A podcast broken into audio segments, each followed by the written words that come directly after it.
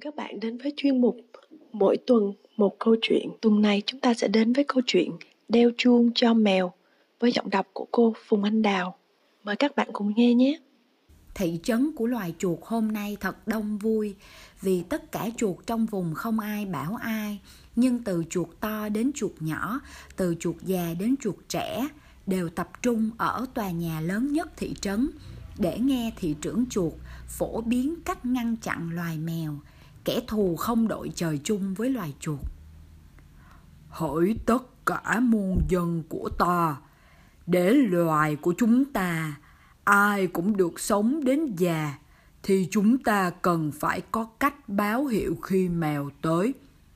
Ngài chánh văn phòng thị chính, ta giao việc này cho ngài hãy thu thập những sáng kiến hay và trao giải cho sáng kiến nào hay nhất có tính khả thi nhất ngài thị trưởng nói. Ôi, đây là một quyết định tuyệt vời, vì nếu chúng ta biết mèo đang đến, chúng ta sẽ có thời gian để ẩn nấp. Như thế, loài mèo sẽ không thể tìm được đâu. Ai sẽ là người nghĩ được cách thông báo hay đây? Chú chuột con lém lĩnh tỏ vẻ băn khoăn. Ước gì tôi sẽ nghĩ được cách hay để trình lên ngài chánh văn phòng thị chính nhỉ? Tuần trước loài mèo đã bắt được anh trai tôi rồi cả nhà tôi ai cũng tức giận căm ghét loài mèo nhưng không biết phải làm gì để trị tội chúng chị chuột hồng vừa khóc vừa nói bằng giọng than thở Chị chuột hồng ơi, chị đừng khóc nữa nhé. Tôi đã nghĩ ra một ý tưởng rất hay đây này. Vào dịp Giáng sinh, chúng ta vẫn hay treo những chiếc chuông ngoài cửa để biết khi nào có khách tới. Vậy nên, nếu chỉ có thể đeo chuông vào cổ mèo thì chúng ta sẽ được báo hiệu khi mèo xuất hiện. Chị làm được việc này không? Chú chuột nhỏ xinh vừa nói xong thì tất cả loài chuột đã nhảy múa khi tưởng tượng đến chiếc chuông trên cổ loài mèo. Ôi, ôi, chuột nhỏ xinh ơi, tôi không làm được việc đó đâu.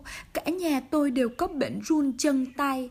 Tôi sợ vừa nhìn thấy mèo thôi là toàn thân đã run lẩy bẩy rồi.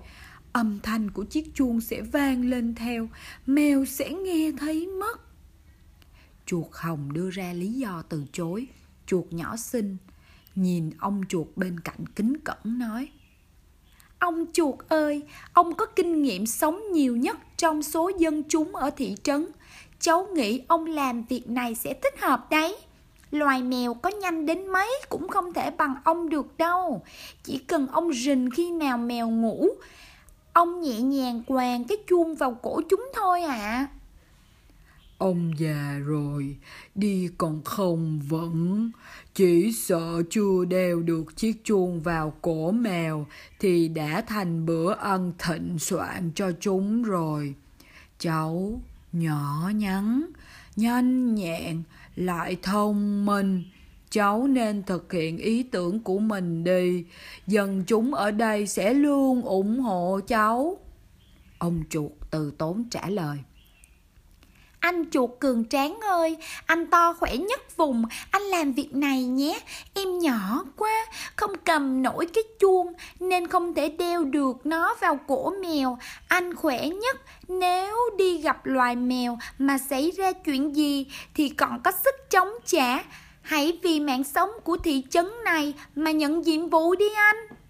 Chuột nhỏ xinh nói với anh chuột to khỏe. Anh không ngại đi, nhưng anh làm việc gì cũng vụng về. Vì thế, nhiệm vụ này nên để người nào thật khéo mới làm được em à. Chuột to khỏe trả lời rồi đứng lên cái bục thật cao để quan sát xem ai sẽ làm được việc đó. Nhưng chú chuột nào khi được chỉ định cũng đều tìm cách từ chối. Chúng muốn được bình yên sống, không ai dám mạo hiểm ngài thị trưởng chuột đã mất rất nhiều thời gian, giảng giải nhưng đáp lại chỉ là tiếng bàn tán xôn xao của dân chúng phía dưới. Ngài chánh văn phòng thị chính đâu hãy giúp ta giải tán đám đông. Ai về nhà đó, nghĩ thêm phương án hay. Ngài chánh văn phòng còn chưa có động thái gì thì đã thấy tất cả loài chuột phía dưới đang nhao nhát chạy. Ngài thị trưởng chuột sau một cái giật mình cũng vừa chạy vừa nói rất to. Ngài tránh thượng phòng thị chính ơi, mèo đến rồi, chạy nhanh con kịp.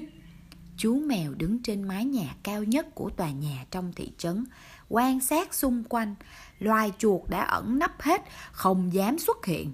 Do đó, cho đến bây giờ, loài chuột vẫn vô cùng sợ mèo. Câu chuyện của chúng ta đến đây là hết rồi. Hẹn gặp các bạn tuần sau nhé.